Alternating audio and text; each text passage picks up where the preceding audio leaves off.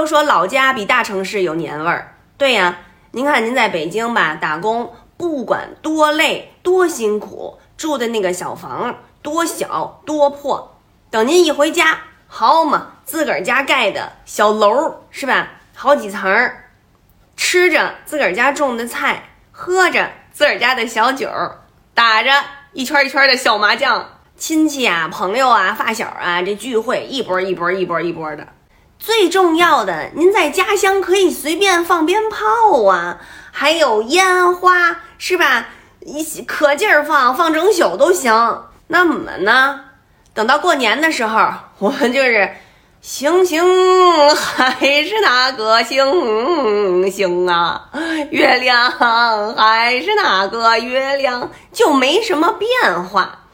就是原来小时候呢，过春节的时候哈。就盼着这个穿新衣服，盼着包饺子，给那饺子里头吧放一硬币，谁要吃着了这个硬币，谁这一年都有福气。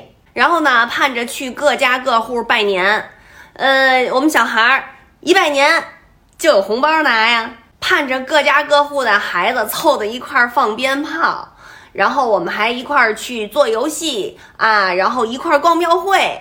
这个庙会上可热闹了，人挨人，人挤人的。就我们小孩个儿太矮的都不行，必须得让大人呵搂着。庙会上可以喝茶汤啊，可以看表演，什么杂技呀、唱戏的、唱歌的，还可以吃糖葫芦、吹糖人儿。哎呦，这要是赶上街坊还有个结婚的，那可就更热闹了，就是有什么大喜字儿。然后那个发喜糖，完了我们就满世界追着看新娘子。现在嘛，大城市里面就好多人都说根本就不爱过年，因为没什么意思。说好衣服天天能穿，这个好吃的天天都能吃。现在恨不能的年夜饭都点的是外卖，什么都有，米其林的都能给您端到家门口来。过年呢，孩子给老人拜年，拜完年以后，老人给红包，孩子拿了红包以后呢，高高兴兴的跑到小屋里滋儿打游戏去了。这老人呢，给完红包啦，开开电视，对着电视就睡着了。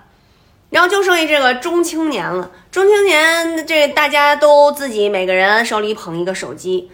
呃，这个如果是个单位的领导呢，啊，咔咔各种群里发红包啊，然后这个刚参加工作的呢，咔咔各种那个发群发短信拜年啊，然后那个发朋友圈啊，这个啪，这这我们家吃了什么菜，发朋友圈。要说庙会呢，哎呦，可是好几年都没搞了这庙会。